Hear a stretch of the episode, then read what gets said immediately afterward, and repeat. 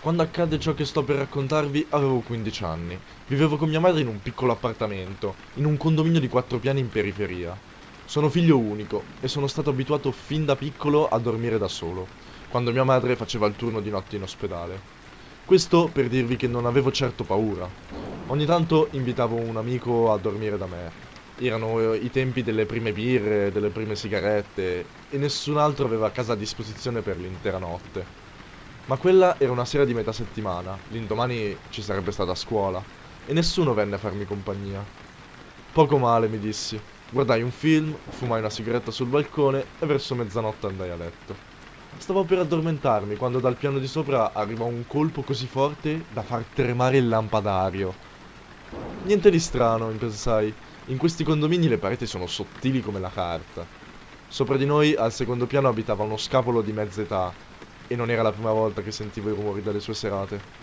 Spensi la luce e mi girai dall'altra parte, quando all'improvviso iniziò a piovere e le prime gocce picchiarono contro il vetro della mia stanza.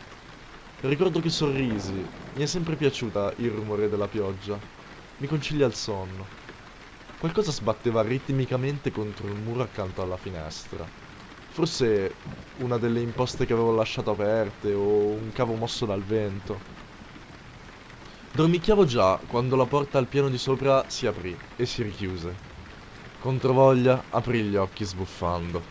Chi poteva uscire a quell'ora, in una notte di pioggia? Mi misi a sedere sul letto e ascoltai i passi scendere le scale, rampa dopo rampa. Nella mia testa contai i gradini, aspettandomi che i passi continuassero fino al piano terra. Invece si fermarono, proprio davanti alla mia porta. Trattenni il fiato Sporgendomi dal letto potevo vedere la porta d'ingresso a metà del corridoio e quando i miei occhi si abituarono al buio riuscii a distinguere la maniglia. Si muoveva, come se qualcuno la scuotesse dall'esterno.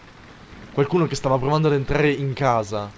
Non avevo le forze di muovermi, né di staccare gli occhi dalla maniglia che tremava. Credo che il tutto sia durato una manciata di secondi, ma nella mia testa sembravano ore. Poi i passi si allontanarono, fino al piano terra il portoncino del palazzo si chiuse con un tonfo.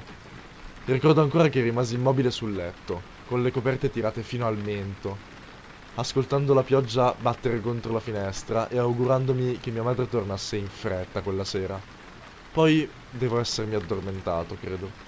Mi svegliarono le urla dei vicini e il respiro trafelato di mia madre, che corse ad abbracciarmi. I miei occhi erano ancora appesantiti dal sonno, ci misero un po' a mettere a fuoco la scena ma ricordo ancora oggi i primi dettagli che mi colpirono.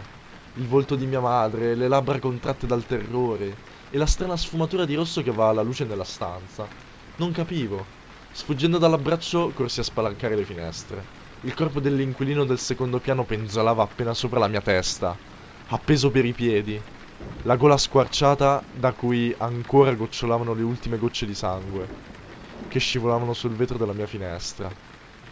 Abbassai lo sguardo verso il vialetto all'ingresso del palazzo e guardai le mattonelle, che erano asciutte. Quella notte non aveva mai piovuto. Non era pioggia quella che sentivo.